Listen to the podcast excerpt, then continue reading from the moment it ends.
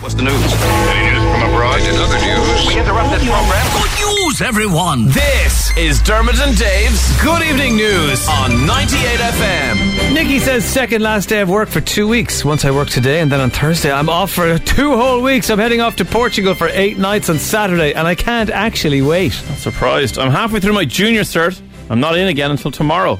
Well, Is that good news? I don't know, is it? This was glass half full type of why not? person there. Why not? Minding my best mate's new puppy tonight and tomorrow while he is away with work. It's the most adorable dog ever. I think I'll keep him forever, says Paul. Shauna says, got home from work to find a letter with a check inside that I forgot I was owed. Cup of tea, feed up now, Dermot and Dave, and online shopping to spend the cash. Shauna, that's amazing. Nice. My news is that we are pregnant. Woohoo! Says Amanda in Cabra. We're going to have a little to, a little cutie in January to complete our already crazy family. Oh, that's great news. And good evening news. Listen to downloads of Mary from Florida, absolute deadly, plus a bottle of wine maybe helped me laugh. Listen to her. She is one crazy mother. You two aren't far behind, says Ed and Lucan. Appreciate that. That's a slight compliment. Yeah. We had an absolute ball with Mary, and that's what she was doing at the airport when she had to go home from all you guys. She was bawling, but she had a great time. Thanks for all your 98 FM. Good evening, news. Good evening.